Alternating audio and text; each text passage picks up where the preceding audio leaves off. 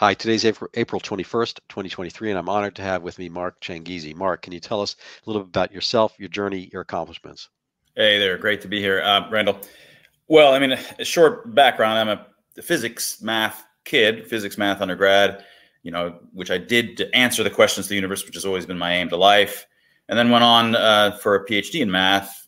And still, the idea was to do all of that stuff, not because I was per se interested in math, which is sort of just a bunch of tautologies and vacuous truths, but those are the tools that you need to study consciousness and why all these creatures have the you know why we have the most intelligent uh, interesting creatures in biological design and culture and, and a lot of the really fun wispy stuff but i needed to have a firm rigorous foundation in computer science theory of computation mathematical logic and mathematics as well as physics. In fact even my high school essay describes it as such. I'm going to go on to get physics math computer science so that i can one day answer the question of the universe, including con- I never did work on consciousness. I, I think there's it's a pseudo problem. There's kind of a, a, a, category mistake of some kind. But anyway, that's what I was saying back in high school.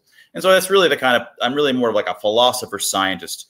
My heroes were you know Quine and Carnap and Hilary Putnam and Bertrand Russell, uh, uh, Turing and von Neumann, these sorts of folks, which are went from field to field and ha- were able to make impacts.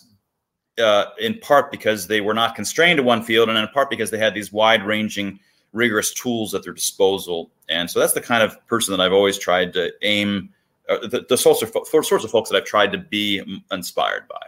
Well, that's excellent. You know, so I, I consider that a Renaissance man. I, you know, I have had similar aspirations. Uh, we uh, come up in slightly different eras. Um, but uh, you know, I was a chemistry and physics major. I'm a physician, and so uh, you know, I've kind of felt as if I've, you know, at least understood some aspects of the physical um, underpinnings of the, the, the logic, the science, the mathematics behind uh, you know groupings and and aggregations and the universe and you know molecules and so forth. But also you have to understand human interactions you know. You can understand the molecule very well and still not get somebody's personality disorder. And and and the latter might affect your your life more than the former especially if you get into altercation and so forth. Um, uh, the, the one one question I have, I mean, I I read some Bertrand Russell um, in college, and I was an admirer because he was a physicist, and I thought he was you know spouting interesting things at the time. But I was young. Uh, I'm not as much of a Bertrand Russell fan uh, now, and I also wonder about the the the possible what I call the Linus Pauling um, uh, exception to the Renaissance man uh, aspect, which is you know he was a a, a double Nobel um, uh, prize winner, I think, in medicine and in chemistry uh, if I'm not mistaken. But then he did this vitamin C thing. He's kind of like, you know, got over his, got ahead of his skis, and and uh, are bowling in the wrong lane or whatever. And I think there are some issues we see where um, people expand their expertise beyond their own uh, areas. And and we were mentioning a little bit of, of uh, Neil deGrasse Tyson, um, and and kind of his science prop. Uh, I guess um, a background, whether it really applied to the epidemic, for instance, um, and whether there's miscategorization, what you call a category error or category mistake in, in applying consensus um, to uh, science be, because in this realm more social. Anyway, that's kind of a packed, loaded question. Uh, but maybe we could start with um, well, any any aspect of that, whether you want to touch on on, on Neil deGrasse Tyson or any of the other things I mentioned. Yeah, I mean, I, I mean, so what you're pointing to is this idea that so Neil deGrasse Tyson, for those that didn't see it, was uh, on a show that I didn't really know well. A lot of people know the show, show and I can't remember the, the, the, the show's name, but he was being, you know, pushed. Like, why were you arguing uh, and trying to shut down opposing points of view uh, about various aspects of the interventions? And he he just kept responding. Well, there was the consensus of the experts. It was the expert consensus, and um, uh, there's a number of of, of steps uh, wrong with this. First of all, there's we can't be presumed we can't even presume that he had any consensus because he's of course sitting in a groupthink. Uh, and so of course all the folks that he was connected to in his sort of collective hysteria that got going in march of 2020 of course they all typically believe that. He was part of that very network. So his own sampling of what amounts to consensus is almost a tautology that it's going to seem like consensus because he's not reaching out of his of his uh, groupthink. Um, secondly even if there was consensus, it's, it's a terrible argument. If you start to favor uh, positions or amplify positions that are consensus and de-amplify or censor non-consensus viewpoints, that just creates a positive feedback loop where if you've got 50.1% consensus then that gives you some small reason to push down you know the, the anti-consensus and to raise the consensus.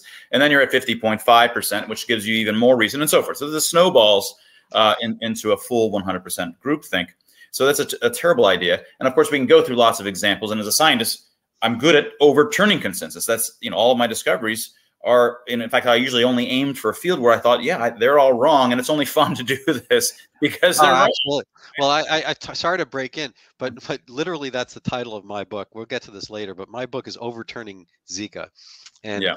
You know zika microcephaly is, is science as it were and it, it's it's a billion dollar industry and research and all that kind of stuff and everyone knows it's real the cdc the who they got pamphlets they keep warning women uh, blah blah blah but it hasn't recurred as microcephaly zika is real and microcephaly is a real thing. So those are two real things, you know. But but there are real things in my room. There's a, a, flashlight over there, and there's a tennis racket over there. But the flashlight doesn't have any impact on the tennis racket. You know, they just they're they're both real. That one has nothing to do with the other. Right. And and uh, so literally that I that is the title of my book. I I played with a number of different titles, but overturning is one of those fun things. Debunking, um, yeah. probably a clunkier word, but you know that that is kind of my personal chew toy you know as people right. around me know um, it's like you know you have to kind of put things through a couple different lenses and prisms in order to to figure out what it is and and you're absolutely right about the consensus uh, fallacy you know especially you know we, you you had an article which i'm going to like to touch on um, where you um, channel Václav Havel the former dissident then fortunately um, president of, of Czech uh, Czechoslovakia at the time. Now it's Czechia and where, but but he couldn't have been president if he hadn't been um, the dissident, and and he couldn't have been president of anything under the Soviets if he the Soviet if he hadn't helped break the Soviets, and uh, you know there was a Prague, Prague Spring, but then it became you know right after that uh, you know they went backwards into winter before they got summer, and you know so uh, th- this concept of, of, of in the Soviet and totalitarian thought um, is that you can't have things that are outside the consensus. And we've arrived at this this concept. You know, Newton was outside the consensus. Uh, Einstein was outside the consensus. You know, any any good, um, you know, Jesus, frankly, was was outside the consensus. And and you know that, that doesn't mean you you have a nice easy life out of it. Socrates, you know, died being out of the consensus. Um, and and so forth and you you know uh, i mean hopefully we all you know I mean, martyrdom sounds great in a way, you know, a few hundred years from now, but we, none of us in the moment want to be martyred by it, and and certainly some of us has. So there's been this kind of totalitarian aspect. Um, I'm wondering what what your experience has been, you know, these last few years of of you know a term that was only used in prison, uh, lockdowns, applied to society of of you know ostensibly entirely healthy people aside from the few affected. Yeah. Well, I mean, I just want to, in terms of consensus, just before we leave that, we're not really ever leaving that, and sort of it's all wrapped up in this mainstream narrative that got developed in March of, of 2020. But you know, there is an intuition that that consensus taps into, which is right, and that intuition is that um, we have you know a mistaken thought. Well, there's let's say there's a hundred scientists in the field, and if they were independent scientists, like sitting in their own lab on some island, never having communicated with anybody else, and 99 out of the 100 all came to some particular conclusion independently. Now you've got a really statistically independent sample, right? That would be actually data of some kind. Mm-hmm. These were in, but of course that's never the case. So they're mistakenly imagining this consensus is like typical in random, you know, independent data uh, and it's not at all like that. Um, it's it's it's just as likely to be. It's basically one big data point, um, and it just happens to be a big one, but it's still one little dot on on the page. And uh, and yeah, I mean, how does this all connect? I mean, let so we'll get back to mainstream narratives and, and narratives and what they mean and how they don't go away and how this connects to totalitarianism and to lockdowns. But indeed, I mean, in March 10th was my first tweet, and I could already tell something was way off. We were heading down into uh, mass hysteria, um, and in, which was you know was I was hinting at that first day. Like there's the IFR doesn't seem to. I didn't even know the difference between infection fatality rate and case fatality rate that rate. I didn't hadn't quite cottoned on to this, but I could tell whatever numbers they're saying are going to be so much higher than the real numbers because they're only getting the folks that are showing up at the hospital. You just that means there's tons and tons of cases that no one's measured in terms of the, the denominator. And so I was just, you know, I was putting out publications like this. In fact, I was able at that time to cite BBC and ABC News, and they were, had not gone all overboard. They were just actually publishing actual uh, numbers that were calming. But a few, you know, even a week later, things had really flipped. And at that point, Business Insider was publishing side by sides of flu and COVID, but it was flu infection fatality rate with little bars, beep, beep, you know, like just little, little bars as a function of dem- demographics. And then case fatality rate, which is the chances of you dying if you've already showed up to the hospital for COVID. And so these numbers are like really big, kind of, and then little tweaky, little teeny numbers down here. But they're comparing apples and oranges, right? They're totally different things. And so you've got a 10, 20 factor difference. And so this is this was what was even presented in the Senate hearings on March 11th, right? So these things spread throughout the culture. Within, you know, you know, the average person on the street thought that nine percent of the United States population was dead by summer average respondent actually estimated that 9% of the population was already dead of COVID. Well, they, they might have meant brain dead, but. yeah. The average respondent in, in Australia thought that the infection fatality rate was 38%. Right. Right. It's not 3.8%. It's not even 0.38%. Right. It's like 0.09% uh, if you're 70 or, or, or under. Right. So the the it was astronomical over exaggerations of the harms, um, a complete uh, zeroing out of all of the knowledge that we have of respiratory viruses, which I was really coming to know. I always thought this was the most boring field ever. I wasn't interested per se, but um, everything that we knew about respiratory viruses and seasonality and uh, acquired immunity, all of these things, because it was entirely novel, all of the prior probabilities, which would have been, you know, like all things equal, we should expect it to be kind of like this because it's not the only coronavirus. So it should be like the other ones and other other. Right. But no, all of that is like no, we know nothing about this, so we have to start learning from scratch, right? Oh, it's crazy. It was crazy. You know, I, I started this pod, well, podcast, video cast, whatever, um, by myself. I was just, you know, I had a lot of my Facebook. I've got you know a few thousand Facebook friends and whatnot, and they're like, "We want to hear your thoughts." And I'm like, "Well, I don't know if my thought anyway." So I started this thing, and I was mostly you know whistling in the wind and i was frustrated because the groups around me were all shouting me down for for contrary ideas kind of that their consensus was that i, I was uh, wrong and wretched and so forth um, but uh, anyway it, it, has been kind of a weird journey um, you know ultimately to be right but to have been shouted down the whole time um, has that um, you know kind of impinged your life and and and as far as your your work you know the the what you're pointing out with that single data point is, is I think highly accurate. And in my field um, of, well, I, I, came upon Zika before COVID, um, and uh, I tried to work up a, a, piece, small piece on it, and it wouldn't get published anywhere. There's just there's kind of a, a, a consolidation, a congealing, a constipation of thought and action, which you know basically uh, centers around the fact that the funding comes from one place, and we saw that um, just as a side note you know, with uh, the Fauci Collins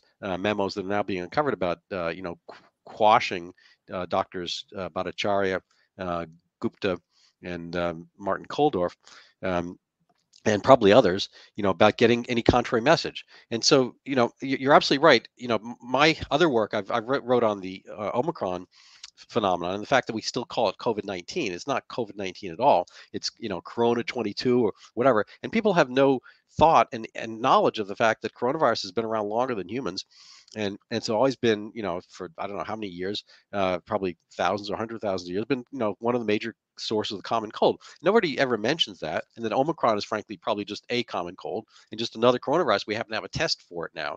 So there's all this kind of factitious stuff and fallacious and and and and cherry picking the kind of narratives and data you want to pick just to make the way you mentioned the case fatality rate versus the infection fatality rate. Um, you know even defining what a case is was was misused one way or another. In, in medicine a case of pneumonia is you have pneumonia. Uh, a case of covid was you turned positive for a test and that you could be completely asymptomatic. You'd have coincident coronavirus false negatives uh, excuse me false positive and or some other coronavirus, which are you know extant in the population about you know probably five ten percent of the time anyway, um, and and and and ignoring the the blatant data of the Diamond Princess, which was sitting out in, in Yokohama Harbor for a quarantine period. Um, and the data was was completely benign, and and Fauci knew about it. He actually quoted in February, um, but there were there was this this, this kind of turning point uh, early on in, in 2020 where you know we had to like uh, as Donald McNeil the New York Times, the erstwhile chief science writer, global health uh, reporter um, announced we had to go medieval on it, and and why we had to do that, and why we had to adopt the the ethos of, of the of the CCP in locking people down, and, and, and I mean it's just I, it boggles the mind. I don't I don't understand what was the motivation. Um, we may never, but it wasn't good, you know. And and it keep we keep kind of circling back to the Soviet theme, but um, there are you know aspects of the the clamping down of, of, of free speech the you know the uniform uh, consensus uh, opinions being being becoming science uh, the way people are locked down and treated like chattel um, I, it's all very scary stuff um, anyway that, that's that's not a question but but let me just ask a question um, which is you know what what informs your um, sensibilities and what gave you the kind of the impetus to be um, you know a voice and and how did you uh, verge diverge from some of your other work to uh, concentrate on on the COVID aspects? I mean, yeah, I suppose I could argue that there's. I mean, there's two aspects of it. One, as an evolutionary biologist, mathematician type, I deal with emergent phenomena all the time. So um, the idea of of uh, seeing these kinds of mass effects and collective hysteria, we're just always looking for these sorts of things. And, the, the, all the hallmarks of it in, in March 10 and beyond of 2020. Um, also, though, I think even, and I, I never considered this to be something that I was was part of my science per se, but more about my attitude towards how to be a good scientist. And I used to write things for my students about how to be aloof. And you know, as a good theorist, or trying to be a good theorist, it was important because when you're an academic, it's easy to get caught up in some, particular academic field. You show up to their academic conferences. Um, you want to be like Judy and Doug, and they're like they're gray a little bit, and they're are, they're like the famous, super famous people in this small fishbowl. And then by the time you're mid 30s, you've done a few things, and people are starting to pay respect to you. The young men are like sir, and the lady their eyes, and you kind of like that. And you suddenly only care about the problems in that field and the positions within that field, and you want to rise socially in that field. And, and all the problems in those other fields, uh, they're so they work on ridiculously stupid problems, and you all make fun of their problems. It's like the New York City map. Sometimes they make these New York City maps, which is the whole Earth filled up 98% with New York or Manhattan, even. Yeah, and then, Saul Steinberg right and the rest is just sort of dust on the outside because that's all that really that's what happens to you intellectually so i always knew that um, we end up with these little group things already just socially. I said, I need to avoid that because all my, in order to get a new theoretical, big, grand unifying theory, I'm not going to do it again in the same field I just was. I got to move on. And the only way you're going to move on if you is if you don't get glued to it, because you're not often not even going to realize you got glued to it, right? You're just going to get stuck to it without realizing and not being aware. So I've always had this kind of awareness, uh, but I wasn't really doing it for political reasons. I was doing it for you know science reasons. So it was a combination of those sorts of things where I really saw that this was this was a, a, a strange phenomenon going on in March. And the first time it really hit me over the head was my, when my CrossFit friends we were all working out outside because we couldn't work out at the gym, and some lady, 50s, stopped in her car, ran at us, say, "Who are you guys? Why are you working out together? Jim, are you guys coming from?" And she just she was aggressive snitch on the street, right? And you could kind of laugh because here we are, these strong people, and she's not, you know. And who would you? But no, that's actually that's like, this is dangerous. You get this times a hundred thousand, not to mention times a hundred million, right? That's all that you need for totalitarianism because it's an, this is authoritarianism is one thing, but you end up with authoritarianism and you know tin pot banana republics where each month there's a new dictator of the month and everybody in the street just goes eh, and they do their own thing, right? They can't yeah. convey their power everywhere. What's dangerous is when you end up with distributed, decentralized authoritarianism. That's what makes totalitarianism, and only happens when there's buy-in by virtue of like a righteous new narrative or nice righteous new religion that's spread through the whole culture and it's coming up bottom up just as often as comes up bottom up and they're the ones who swe- swept in the new leader on their backs right it's right. and it's it's those are the dangerous ones because then it's your children and your cousins and your workmates and everybody and your neighbors who are snitching on you saying, oh, he had more than five people over at his house. You're not allowed to have that many. Absolutely, that happened. And I think I think I, I first of all I want to give you props for for pointing out the difference between authoritarianism and totalitarianism. Jeane Kirkpatrick, um, she was the uh, one of the ambassadors to the UN, uh, brilliant woman. Uh, uh, she had an essay on this probably 40 years ago, um, and I you know, I, I, politics wasn't my gig, and it's still not my gig. Uh, but I really was interested in this because uh, she brought she pointed out that you know, Franco in Spain was an authoritarian, and probably Allende or Allende in Chile was an authoritarian. Um, Mao was a totalitarian, and and you know all the Kims, um, uh, various uh, Kims in North Korea are totalitarians. What is the difference? Um, in in short, basically, uh, I think it's the co-optation of religion as uh, as the state. That the only thing you can worship in totalitarianism is the state and the message of the state. Authoritarianism, you know, Franco allows the church church to be there. Uh, Allende allows the church to be there, and and you can have a place in the solace um, that's and you're not all your beliefs are not centered on the the divinity of the state. So you know one is and plus one is easier from which to exit than the other. So authoritarian regimes can flip. Um, so franco gets old dies whatever and th- then there was an underlying royalty which he didn't get rid of either. Um, they get to take over. And, and totalitarian uh, regimes they hang around forever. They can only rupture. And so the soviet um, ruptured and along with that, the you know various parts of East Europe and and your Václav Havel piece, uh, I think really talks about this this concept of totalitarianism, and and clearly still you know as as shaky and rickety and and famine inducing as North Korea has been for its own people, um, it's still there. You know, and and and you know if you ran a business as crappy as that, you wouldn't be. Um, so there there is a there's a kind of a, a, a you know they have to own your thought and your religion has to be them um, but the key, uh, one, uh, what allows them to do that is that it's almost not just top-down forces being pushed down from the top. Of course, there is that too. They're trying to maintain this, but often the leader can can flip away. They could be gone.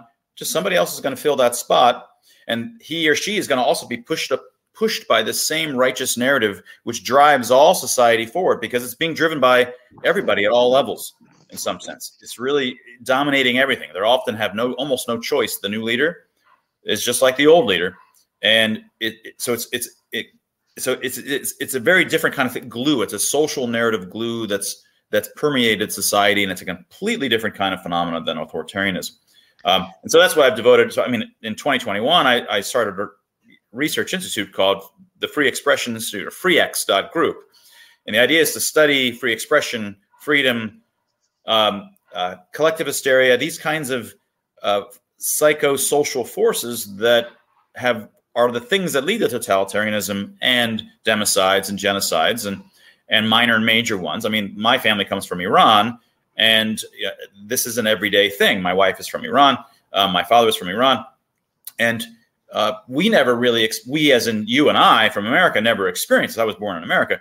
We just think that it's you know Islamic types that deal with this kind of stuff, and Chinese and Germans, and they're pretty strict and stringent. So that would only happen to the Germans, not other people, right? We yeah. say bullshit like this all the time, right? I mean, it's totally part of us knows it's not right, but I think part of it's still sort of like, well, that's just because, right? No, it's it, those are the same psychosocial forces with different icing.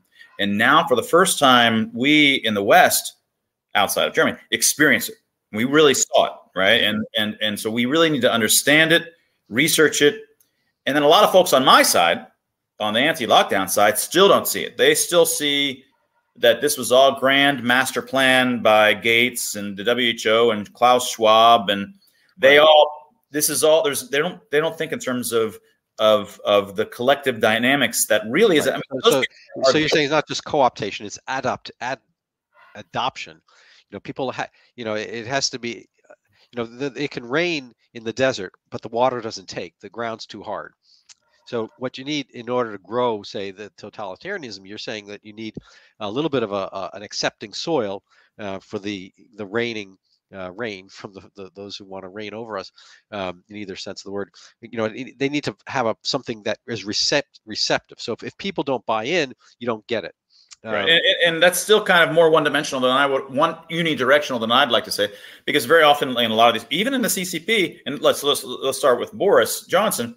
Initially, he was pushing back, saying, "No, we got to go for herd immunity. None of this, none of these interventions right. are going to work." A right. week later, there was so much pressure, bottom up, It's from both the regular folks in the street as well as unions and all kinds of other forces pressuring in a bottom up way him to do it. And even in the CCP, Ben Irvine is one of these people that have been arguing look, originally the CCP in February or January and February was saying, no, we, we can't, we don't want to freeze the economy and do lockdowns. And I can imagine they actually didn't want to be. The, the, it's in, running an economy in a master planned way, which they semi kind of do, and pausing it. In fact, some of the first compadres anti-lockdown uh, that I found in March before I met all of the wider folks were communists, capital C communists, who knew you can't freeze an economy.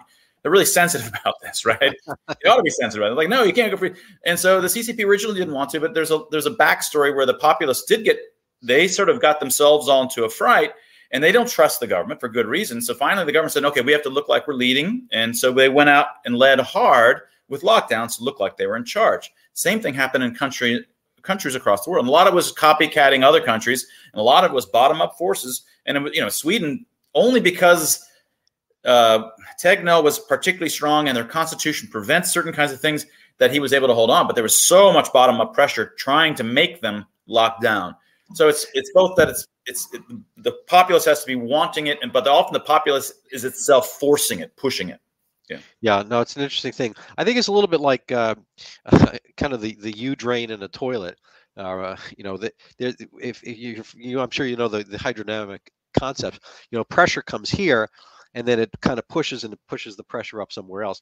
So I think it might be bottom up to a certain extent, but I think the bottom up part is people getting things from the top, and and you know, I, I am always amazed that humans can accomplish so much individually and so much technologically. But you know, we are wired as as animals and probably a tribal animal, and our our natural milieu say that for thousands of years was tribes and not everyone's supposed to lead the tribe and and a lot of people are going to find you know i mean we look at fish and we think they're brainless and maybe relatively speaking they are and they school so you know if you're you know snorkeling whatever you, will see that you know one fish boom i don't know how they decide all to go the other direction but they do and now and then poof they're hauled back and they do it like within the blink of an eye um, i'm sure not, not sure whether their, their eyes blink but with one of mine and boom and so th- it's a funny term for me that's this schooling they call it schooling of fish i don't know why but but this is an interesting coincidence because we school but we tend to school like that we all think you know this and then five minutes later we all think that i mean if you had brought you know the concept today of kind of this uh, you know castration or or um, you know surgical um, excisions uh, mastectomies for for minors uh, five years ago ten years ago um, uh, you know, you I think you uh, you know, for, let alone 20 or 30 whatever when I went to medical school 100 years ago, uh, you'd be laughed out. I mean, you'd be it would be ludicrous. You, you know, and and you know, but then uh, the medical academy schools, and and it's a little bit you know to give uh, Mr. Tyson um, his his pro you know his due. Uh, he's he's he's right about that in science. You know that people will act on consensus, and again, why they do it, whether it's the you know the funding thing, you know uh, down or or looking at your peers and wanting to school and not be outside the group. I think there's a reasonable aspect that if you're in a herd of deer, you don't want to be that one deer that's hanging around gets eaten. You you know you'll have your power, uh, and a bunch of antlers can face out.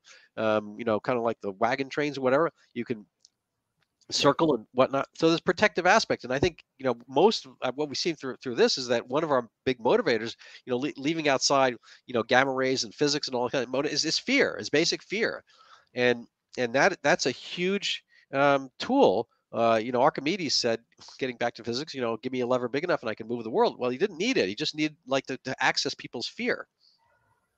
Yeah, well, I mean, but it's one thing to make a, a herd afraid. It's another thing to direct it. Uh, often they're going to do highly coordinated things, but you're not the one coordinating them, right? So this is, you know, one backing up one intuition. A lot of folks that have that are the more master planner types. So how could you end up with all the seeming coordination? You know, and you can point to tons of seeming coordination, right? Uh, how they all you know did the same lockdowns within the same week or so. Um, how could it all be coordinated in this way if it's not a master planner.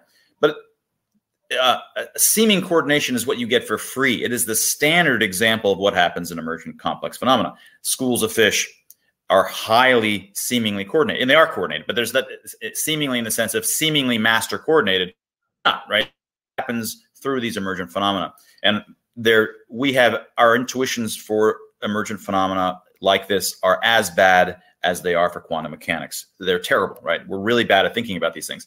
When we want causal, when we want a causal explanation for something, we want it to be a typical everyday world, you know, where it's billiard ball like A causes B causes C, and that's just you can how you make sense of emergent uh, phenomena. And so people are really bad at it. So that's a lot of my time is trying to make sure people understand the more because if you get the moral of this wrong, um, then then you're going to attribute all of the evil that happened um, one, you're going to get only blame just a few gals and guys at the top, and you're going to miss. They're, they're, a lot of those folks are they excuse. Well, oh well, Trump and Trump has his own culpability in this. He was the guy in charge, right, when all this happened.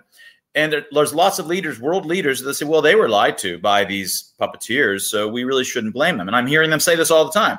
It's all just the blame. Go- Like, no, there's there's leaders at all these levels, all the way down to your county and city, that participated in this um, and they are all culpable. And you're going to excuse all of them on the on the idea that there were these witches or demons that coordinated everything, and only they're responsible. Two, not only you're going to miss miss the right people, um, but you're going to miss the, make the uh, you're not going to learn how to stop the next one because this is always going to be with us. These psychosocial forces, these tendencies towards tyranny, fascism, and tyranny will happen again and again, each time feeling a little different, and you're not going to recognize it as the same thing because it has different icing and you're going to fail to try to come up with ways okay how can we restructure social networks or do something that it can inhibit these so that they aren't or have stronger civil liberties constraints or you know uh, preventing emergency power all kinds of things that have to be on the table to figure out how to stop these but if you don't think it's about collective hysteria and it's just about those particular villains who master plan it then you're not going to be aiming to do any of that right uh, so that's what you know. That's my aim for FreeX is is really trying to get folks to get it, both sides to get it. Because I think right now, of course, those that fell into lockdowner side are often still haven't woken up. They don't understand really what happened. That they were part of a mass hysteria, part of the totalitarian forces. It's really hard to explain that to them. But a lot of folks on my side really still don't get what they saw. They just want to find demons and just blame them. Well, so what, what what's the prophylaxis? My my um, aunt uh, is elderly, and she's in nursing home now, and um, you know she votes, uh, um, and like many in her cohort, um, you know she just turns on the TV, boom, and and she listens to the talking heads and whatnot. Uh, people are you know it would be great if people found your freex.group, um, and it would be great if they uh, you know followed you on Twitter and so forth. And but but you know people, you know there, there's a you know I think you're a bright guy, a very bright guy, and probably amongst the brightest. Um, you know the regular people are regular you know and and you know for every genius there's there's somebody on the opposite side of the um, uh, gaussian curve uh, the standard distribution. And and you know how, how does how does one get the mantle of of the of persuasion and power in order to you know have the fish be schooled a little bit better? I mean you can't teach the fish to go independently uh, that's not necessarily in their interest or their way they're they're fish um, what, what's what's the possibility here and what is what has been your success and what are your uh, recommendations i guess yeah i lost you for a little bit but i I think it managed to catch up. Uh, the, I mean, there's, I mean, that's that. Were, this is a, I would call the trillion dollar question. So I don't want to try to, to tell you that that, that I have a nice uh, pill uh, that I can offer. That's you know, but this is there's a whole lot of stuff, and I talk about this in 300 videos about different kinds of angles. But you know, what I really want to first do is try to understand what these psychosocial forces are, how they work, and if we can much better understand how they work then then we're in a much better position to try to figure out the liberties that you can inhibit them in the future. So, you know, for example, one of the things that we often talk about narratives in a very intuitive sense. There's this mainstream narrative, blah, blah, blah. And they have this tendency to not ever go away. Like they just continue to move, march forward. And in the case of the trans world and, and, and children, now the narrative is justifying things that were completely absurd even five years ago, much less 10, or, as you just mentioned, right? How is it that narratives do this? And this is what what one of the things that I'm trying to understand. And one thing I just wanted to point out is that actually it is a lot of similarities to blockchain. Now, a lot of people may not know blockchain in detail, but the key thing that's similar is this: if I've got cryptocurrency, oh, I've got some Bitcoin, and I want to send Randall Bitcoin, right? And so that there is no central bank that's keeping track of where I sent my Bitcoin. So I could send Bitcoin to Randall, and then later I say, no, I never sent it to Randall, and I still have my coin. I want to go send Doug now some Bitcoin. We have to prevent that. So how do you prevent that when there's no central bank keeping track of who sent Bitcoin to who? And the way that blockchain does it, the whole idea behind cryptocurrencies, is we have this distributed bank in some sense that's keeping records right. everybody's computer everywhere, decentralized. And there's a certain notions of how you add new things that happened this week to the next week that are, that are being glued on in this mathematical sense, which is really hard to do, but what, easy to recognize that you're the first person who did it. It's called proof of work. And, and there's, and there's also proof of stake. If I'm a big holder of cryptocurrency or of some kind, I may have a bigger vote as to whether that was the right new add-on because I care about about the value of that currency because I've got a lot. So I would I'm more likely to be truthful. Now that creates a history, like a narrative, like a, a history of the tribe of all the reputation transactions that have happened. That's hard to go back and ever make a new history.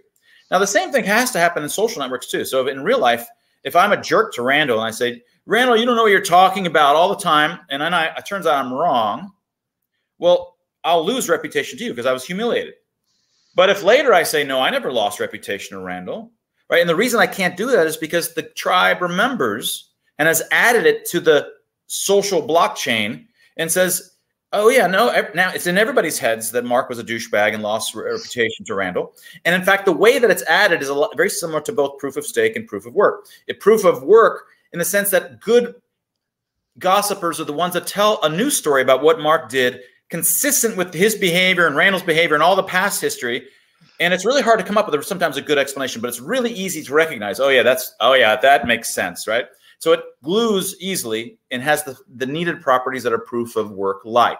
And also the gossipers are the, often the higher reputation folks are the ones more likely to be listened to in terms of what really happened this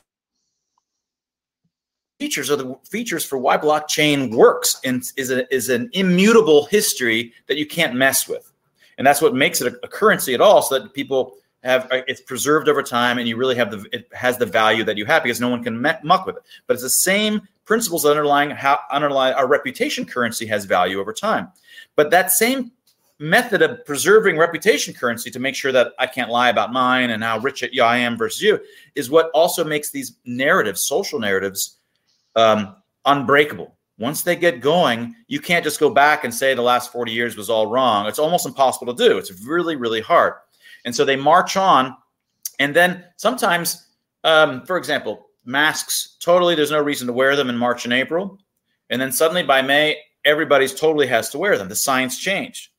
And so these these are these are uh, that what this blockchain narrative is part of this, but also the evolution of new kinds of signals. So also then get incorporated into these narratives. So for let, let me give you an example there. At first, no one wore masks, but by April, people that were more, more on the lockdown side, you might see a few here and there wearing a mask. It was a signal like I take COVID seriously and I'm trying to do zero COVID and I care more than you, right? So they would wear that, even though the science didn't say to wear at that point. But it became a reliable uh, uh, a membership signal of being in the lockdown caring tribe. It wasn't yet justifiably helpful, but invariably, when there's first membership signals, then the community will over time evolve. People will come up with good justifications for why it's not just a membership signal, it's also good to wear, good to do. It's good.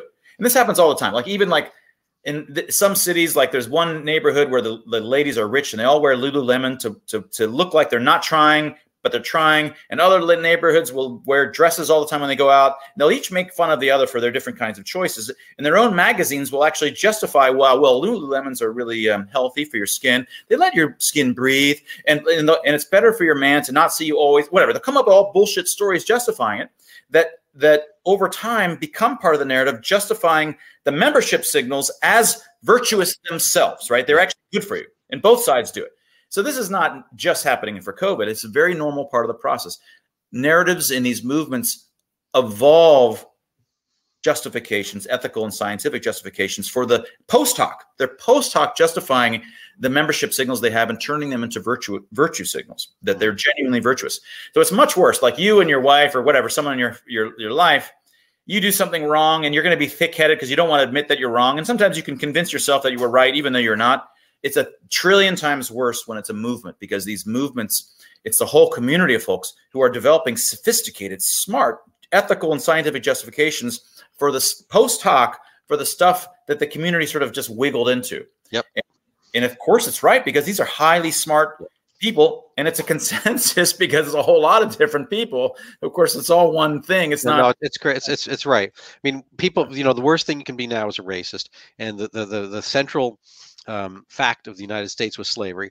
You know, notwithstanding that slavery was, I think, in every country on earth at the time, probably, and the United States was one of the first, and through one of the most bloody mechanisms ever, the Civil War, the most fratricidal, um, near suicidal mechanisms. They got rid of slavery in advance of, say, Brazil and um, other places with far more uh, slave traffic and numbers of slaves and so forth. Um, but but that's the central thing, and it, and everyone here, you know, is uh, very much on their high horse over that, validly so.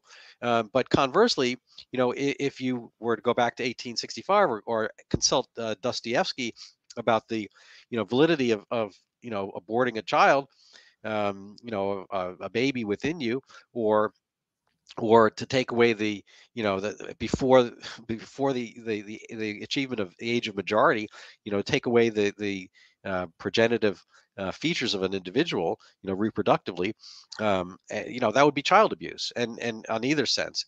Um, you know so people are completely acontextual about this and um, amnestic and and you know, and historical and and silly. Um, so you know you're, you're making interesting points you know about how we move and we're kind of you know maybe one big amoeba you know getting back to uh, we were mentioning beforehand about carl sagan and cosmos you know there's kind of always this concept that you know the, the atom looks like the solar system you know if you look closely enough. And and you know people are always drilling down into all these uh, sci-fi stories that you know when you look back our universe is just one little molecule in some other universe and so forth. But you know th- there's uh, you know, there there are ways in which we are kind of morphing like a cell, like a huge cell, um, and perhaps we have a lot more coordination now through Twitter and tech and internet and whatnot um, to to act as a cell. Um, this this is a, a, scary proposition because you know it's it's really the kind of the, the friction between cells and the competition between organisms that that allows them to ultimately succeed within their environment. I think this is a Darwinian concept. Um, anyway, so the, again, that's another non-question. But is there anything there that in, interests you? well, uh, no, I, that, that was that was great. I, I but um, no, I didn't have a follow up to that. Yeah. All right.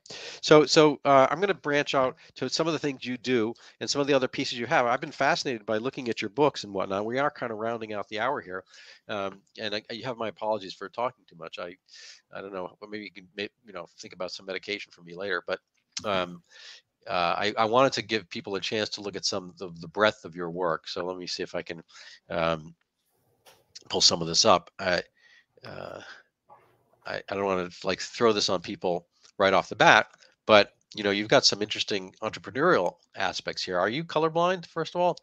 Uh, my father was, but no, I'm not colorblind. Yeah. Uh, so I, th- these are some of my Mark uh, Changizi um, um, links I've been looking at. Uh, you have a Substack um, with some interesting stuff, you know, really across the board. Here's the Václav Havel piece I was um, mentioning, and uh, they're short pieces, and and uh, you know, and you, and you are on Facebook as well. Uh, this is. Um, I just commented here. Uh, what's all the commotion if we can only find out what the common chord is? I mean, kind of referencing Commotio cordis. Um, so you you um, uh, that's the Václav Havel piece itself. But you have a, um, a homepage here as well, which contact you know has your um, science moment video series, your Substack, and FreeX. So I recommend people go to changizi.com. It's spelled like your name, obviously, and then uh, there's a whole uh, shelf of, of, videos here. This is the deGrasse Tyson one, and then just to kind of carry on, um, you have a bookshelf on Amazon. And some of these are really fascinating titles. I've not read any of them. I'm not going to pretend. Um, but uh, the Vision Revolution. Um, and people can pause on these if they uh, like to. And um, uh, I found this one fascinating as a title, anyway. How language and music mimic nature and transform ape to man. Um, so those are a little bit of teasers. Do you have any uh, comments on follow up on where people should kind of focus their their thoughts on on you and and um, pursue? Yeah, I mean the, the one that uh, you didn't zoom in on. The most recent one is actually expressly human. It's really the origins of emotional expressions, why social right. animals have emotional expressions, and it's sort of a twelve years in the making. It's a grand unifying theory for here's okay. You're bright. You're a social animal. You don't have language like regular old spoken language.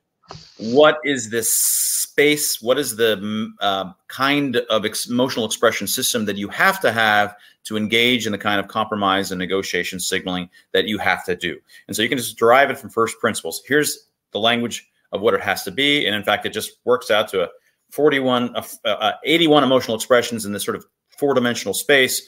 And uh, you can just sort of see them all. And they're all the ones that you know, and, and, and how exactly it works, and how it, it, how much reputation you're betting whenever you're doing a particular kind of emotional expression, and it all kind of is mathematically beautiful. But also, it's the foundations for free expression itself, because all of the ways that we communicate as as a species, we don't communicate as as stats people saying, "Oh, but Randall, the thing that I'm saying now has a p-value of 0.00." oh yeah, I think it has only a p-value of 0.2 and thus not below 0.05. No, the way we do it is by I say, "No, I'm I'm really confident," or "Do you know who I am?" And that I don't think your claim is very good. I don't you don't know what you're talking about. So I'm showing disdain, or I can be very respectful, you know, towards you, or I can be humble myself. And these kinds of combinations of these sorts of things and, and some other things I'm not mentioning lead to how we um, show confidence levels in what we believe. And the way that we do that is because if I say, "Do you know who I am?" Well, I'm potentially going to be humiliated if I'm wrong. What I've done is I've shoved reputation chips under the table, like in poker. And I've done the same if I say, you don't know what you're talking about, Randall, right? I've also potentially going to lose reputation. So that what makes us believable and what makes good orators uh, uh, believable that you're willing to follow them and believe them is because they aren't just saying stuff in a flat affect. They're saying stuff and putting reputation on the line. You're like, holy crap, they they put themselves out on a limb. And it's exactly all of that, putting yourself out on a limb through these emotionally expressive intonations or your facial or gestures, whatever it is. Everything that we do is all about that. And none of us are consciously aware of it. We all get it in our bones. And so that what this this is the foundations of really how free expression works. But so that's what this book is about. But and ironically, for two years I was censored by Twitter, still censored by YouTube and Instagram and Facebook. Right. And you know now we know is by the federal government doing this. And so I was the first lawsuit, First Amendment lawsuit. Uh, Michael Senger, Daniel Kotzin, and myself with the New Civil Liberties Alliance.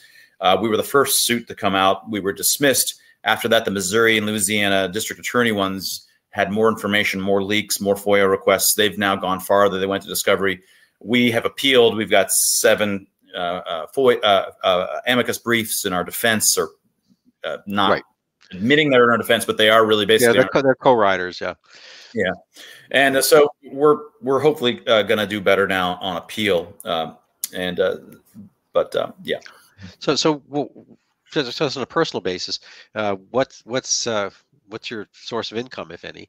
Um, how how has that, you know, changed during COVID? Uh, what did your um, bravery uh, accomplish on in your social sphere? Well, you know, it certainly wrecked the launch of that of Expressly Human. You know, it's the sixth book, a dozen years in the making, and during the time that it launched last summer, well, I was suspended from Twitter altogether. I mean, well, I, actually, by then I was back in, but I was treated as sensitive content. So if you went right. to my page, you just saw this is uh, sensitive content, and most people couldn't even figure out how to get around that. Um, so I was like a porn star status or something like that. And uh, so uh, all of my, you can actually just look at my impressions over time. And then in, right when Biden was saying, "Hey, we're going to start censoring," or his, you know, Jen Psaki, my impressions started to fall, fall, fall. My number of followers leveled out, and then just sort of stayed level for for uh, two years at, under sensitive content until Elon Musk um, finally uh, brought me out of it. So that book, effectively, the book was censored, not specifically censored, but if I'm censored and I'm no, unable, I get it. No, absolutely. It, that book is censored. Yeah. Yeah, I, I got I got booted off LinkedIn a couple of weeks ago with no yeah. no warning. no strikes, no nothing. It was just one day. I'm and I I use LinkedIn quite a bit. I enjoy it, um, but on a total you know non-political way, just for business stuff and and whatnot. And then just they just pulled the rug, and, and I couldn't even appeal to because there was it was like it was it was like a cruise ship. You you showed up two hours late to get on your your cruise ship. There's no boat there at all. There was nothing. There was no way of uh, you know contacting. There's no way to get on. Nothing. And I had to go you know complain on Twitter, and and they they you know they answer the I, I, guess the squeaky wheel gets greased and they they gave me a, an appeal place that i hadn't known about and they had not forwarded to me and i, I asked well what's up with this and they they said oh uh, you're uh, spamming you're I don't, whatever it's like show me an evidence give me give me I, I don't first of all i don't do that I, i'm like I, i'm not the most polite person on earth but i stop at you know stop signs and and whatnot i don't go on anybody's linkedin profile i don't say anything it wasn't even a COVID or political related claim. They were just claiming you were spammy. They're they're well. What I, what I had been doing was I had putting I had been putting videos like this. Yeah. Um, my content has been pretty much this. Um, I do you know one or two or a couple of these a week, and I the ones that I think are reasonable for business people to hear, uh, I put up there, and that's that. And um, you know, some of them have been problematic for YouTube and whatnot. I mean, what, at any rate, I you know, you you get close to the flame, you you you get burned a little bit. But you know, but what I what I only pretty much have, you know, smart people credentialed. Um, not that credentials matter much anymore, but you know, smart people who make sense, who are analytic and have a lot of data and and and whatnot to say what they're saying. I don't have anybody you know coming on and saying that you know elephants can fly or anything like that. And and I, I don't know. Somebody, my feeling is that somebody didn't like that content and then said I'm spamming the world, whatever. You know, you get the idea. It's sure. kind of like you know, and and and you know, I've had so many uh, similar occasions to yours where the, the woman came and yelled at you when you're outside. Uh, I was once walking. I walk the dog all the time, and I was walking the dog middle of the street during the the, the scariest parts of COVID, and uh, a woman was on the sidewalk. She was a good 12 arms, like breathwise, away from me. Excuse me, 12 feet breathwise, because I was in the middle of a quiet street, and she was on the sidewalk of a quiet street, and she was wearing a mask. I wasn't, and she looked over at me and and she's about probably 68 or whatever and she just went she had this terror look and she just kind of recoiled and, and there's a little tiny berm of, of grass about a half an inch big and she wound up tripping on that. So she fell over and i went over to you know to help her up and she was like you know like i was a zombie and if if i touched her so so i'm like okay is there anything you'd like me to do? She's like you know she couldn't even gasp out like go away or and it was it was the saddest most pitiful thing. Yeah. and and she didn't get hurt she got up from the grass she went on but it is i mean if you can't find a bigger metaphor like a, a more interesting metaphor for the whole thing like she's in a world of you know you say i'm going to put you in a world of fear. Well she was in a world of fear. That's that that was her world. That's her fear. And and you know was it backed up scientifically data wise eh, no but but but and you know was she an expert on covid two years prior? No.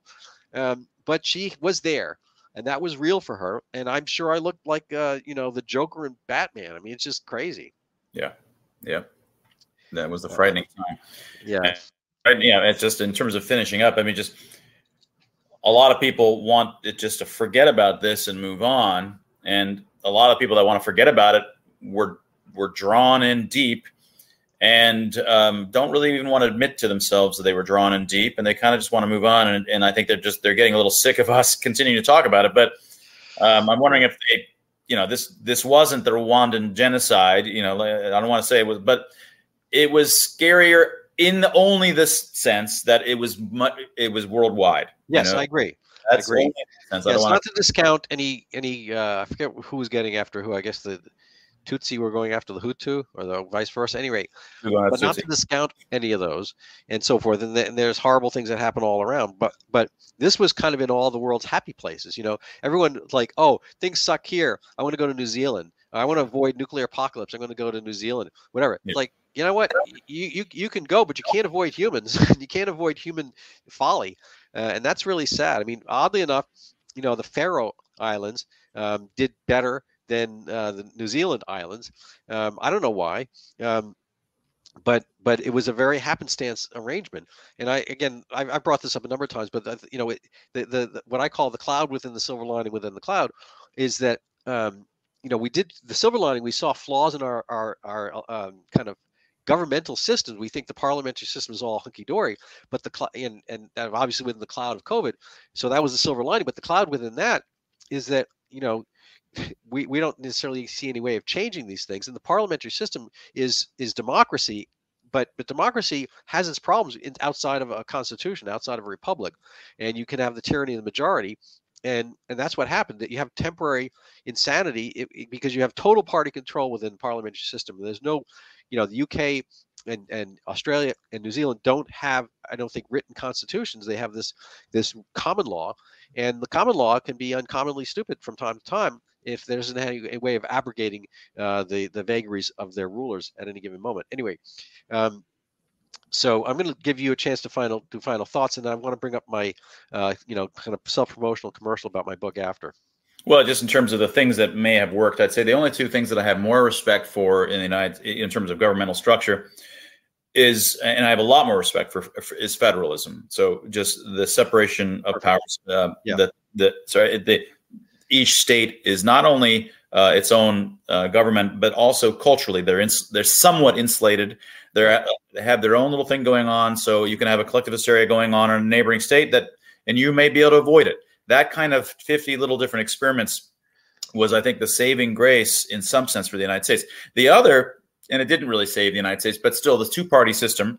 Um, we, you know, we're stuck in this kind of very polarized two-party uh, system here and I, usually we always complain about it, but I think, you know, in March and April, everybody, left, right, and center, especially in March, was all on board for. And I was so disappointed. Is why I spoke up. I was like, these supposed libertarians, I'm a libertarian.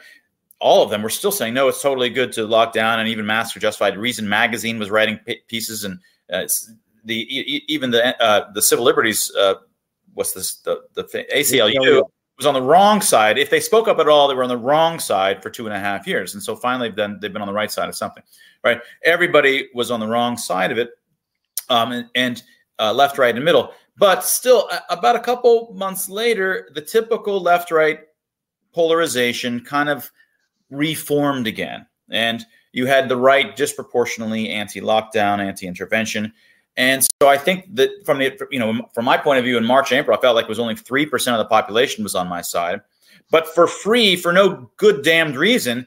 I end up inheriting now 47% of the population who just want to be on my side because that turns out to be when it when it settled out to left right, they're like, oh, I'm right, and that's the side that ended up on that. So I'm going to take up and say, okay, well, I guess I'm happy to have them for no good reason because you just need bodies in some sense. So I think that you know that might actually be helpful to automatically create um, an anti-polar to whatever the current collective hysteria is. It, it sort of splits it into half. Right. You end up with a counterbalance. Right. Well, I, you know, th- there's no better capitalist than those who who suffer through communism. I think Winston Churchill said the longest uh, pathway. I, am paraphrasing because he might have been talking about some other topic, but you know, the longest, most difficult, uh, painful, murderous pathway between um, capitalism and capitalism is is, is communism, and uh, you know so uh, you know whether people spanked can get away from that or whether they have Stockholm syndrome and they start to love their their their tormentor. I have no idea. But I'm going to leave that there. Uh, the other silver lining of the COVID thing is I get to meet people like you. I would not have been doing this uh, video cast. I have not been, you know, doing frankly much of this. I had been started the the Zika book beforehand, uh, but it would have been the context of the last great pandemic without this one in, intervening. Anyway, let me just um, give myself my uh, shameless self promotion here.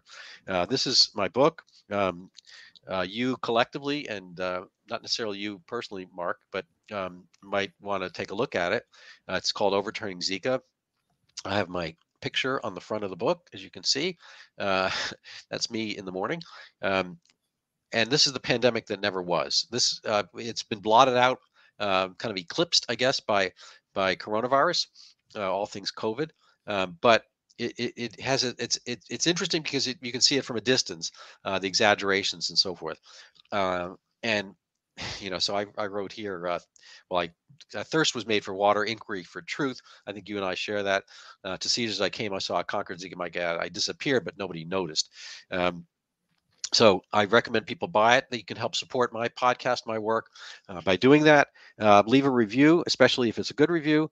Um, and uh, even if you didn't like it, you can leave a good review. anyway, I'm just kidding. But uh, thank you so much, Mark. You can hang around and chat for a minute, um, and we're going to say goodbye to everybody else.